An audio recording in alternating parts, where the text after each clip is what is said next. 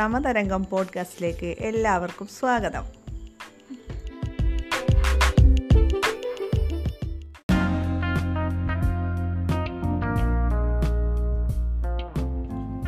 Hi സുഹൃത്തുക്കളെ ഇന്ന് കവി ജിനേഷ് മടപ്പള്ളിയുടെ രോഗാതുരമായ സ്നേഹത്തിന്റെ ഇരുന്നൂറ്റി ഇരുപത്തിയഞ്ച് കവിതകൾ എന്ന സമാഹാരത്തെക്കുറിച്ചാണ് സമതരംഗം പോഡ്കാസ്റ്റിൽ സംസാരിക്കുന്നത്. ഞാൻ അനസ് എല്ലാവർക്കും ഒരിക്കൽ കൂടി ഈ പരിപാടിയിലേക്ക് സ്വാഗതം.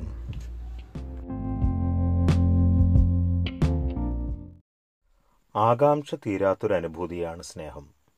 എന്തെല്ലാം ഭാവങ്ങളിലാണത് സകല ജീവിതത്തിലും പ്രവർത്തിക്കുന്നത്?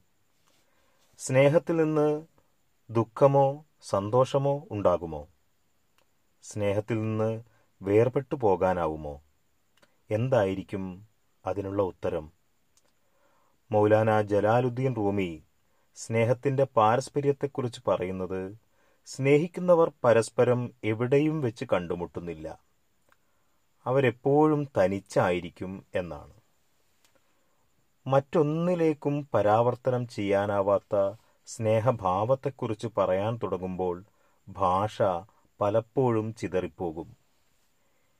എത്ര ഭാവങ്ങളിൽ പ്രത്യക്ഷപ്പെട്ടാലും ശരിക്കും ഇതല്ലല്ലോ അത് എന്ന് പിന്നെയും പിന്നെയും അവശേഷിക്കുന്ന ഒന്നായത് തുടർന്നുകൊണ്ടേയിരിക്കും.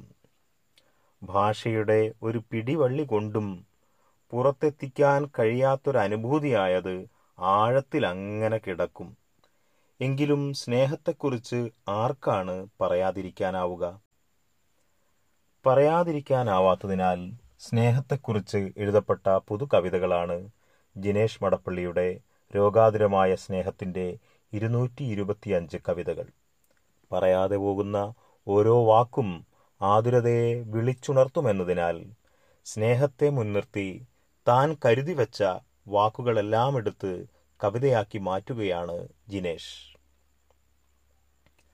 സ്നേഹത്തിന്റെ ആരംഭ ബിന്ദുവിൽ ഒന്നായിത്തീരുന്ന രണ്ട് ഭാവങ്ങളാണ് നീയും ഞാനും.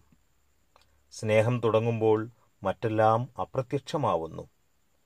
സ്നേഹത്തിൽപ്പെട്ട മനുഷ്യർ പരസ്പരം കീഴടങ്ങിയ രണ്ട് രാഷ്ട്രങ്ങളാണ് എന്ന് കവി. കവിയും വായനക്കാരനും പരസ്പരം കീഴടങ്ങുമ്പോൾ ഇരുവരിലും കവിതയുടെ ഒരേ പുഴ ഒഴുകുന്നത് പോലെയാണത്. അങ്ങനെയാണ് ഈ കവിതകൾ വായനക്കാരിലേക്ക് എത്തിയിരിക്കുന്നതും.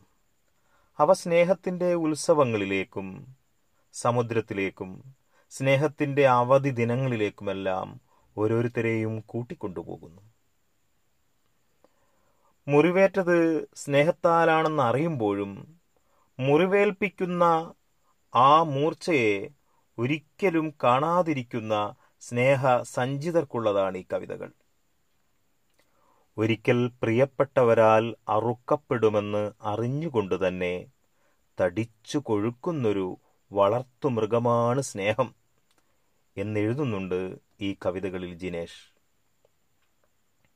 സ്നേഹത്തിന്റെ ഭാഷ തിരിച്ചറിഞ്ഞൊരാൾ ഇലകളോടും ഉറുമ്പുകളോടും ഇണങ്ങുന്നു.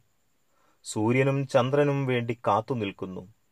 പ്രിയപ്പെട്ട ഒരാളുമായി മറ്റെല്ലാം മറന്ന് എപ്പോഴും ചങ്ങാത്തത്തിലാവുന്നു. അയാളുടെ നിർവഹണങ്ങളെല്ലാം പ്രിയപ്പെട്ട ഒരാൾക്കുള്ളതായിത്തീരുന്നു ചിലപ്പോഴെല്ലാം അയാൾ സ്നേഹത്തിന്റെ ആവാസ പരിസരങ്ങളിൽ നിന്നും കവിതയുമായി ഭാഷയിലേക്ക് ഇറങ്ങി വരുന്നു അയാൾ കവിയാകുന്നു. കവിത സ്നേഹമാകുന്നു.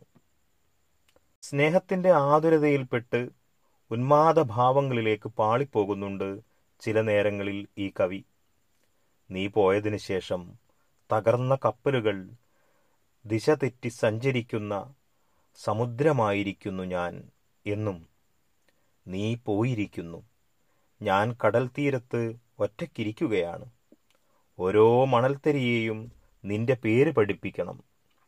എന്നെങ്കിലും നീ തനിച്ച് എന്നെങ്കിലും നീ തിരിച്ചു വരുമ്പോൾ അവയെല്ലാം ഒരുമിച്ച് വിളിച്ച് നിന്നെ വിസ്മയപ്പെടുത്തട്ടെ. എന്നിങ്ങനെയും തുടരുകയാണ് സ്നേഹത്തിന്റെ ഉന്മാദം ബാധിച്ച ആ കവിതയുടെ ലാവണ്യമുദ്രകൾ. എല്ലാ ഭാഷയിലെയും നിഘണ്ടുവിൽ സ്നേഹത്തിന്റെ അർത്ഥം നമുക്ക് തിരയാം. പക്ഷേ പൂർണമാകാത്തൊരാകാംക്ഷയുമായി പുതിയ പുതിയ ഭാഷകളിലേക്ക് സഞ്ചരിച്ചു കൊണ്ടിരിക്കുക എന്ന തുടർച്ചയിലേക്കായിരിക്കും അത് ഓരോ അന്വേഷകനെയും കൊണ്ടുചെന്നെത്തിക്കുക. അതിർത്തിയില്ലാത്തൊരു രാജ്യം പോലെ അനന്തമായൊരു വാക്കുപോലെ സ്നേഹാത്മകമായ ജീവിത സന്ദർഭങ്ങളെ ഉള്ളിൽ കൊണ്ടു നടക്കുന്നവരെയെല്ലാം ജിനേഷ് എന്ന ഈ കവി ക്ഷണിക്കുകയാണ്. കതിരും പതിരുമുള്ള സ്നേഹത്തിന്റെ കൊയ്തൊഴിയാത്ത ഈ കാവ്യപാഠത്തിൽ നിന്നും ഓരോരുത്തർക്കുമുള്ള കതിർമണികൾ കൊത്തിയെടുത്തു പറന്നുകൊള്ളാൻ.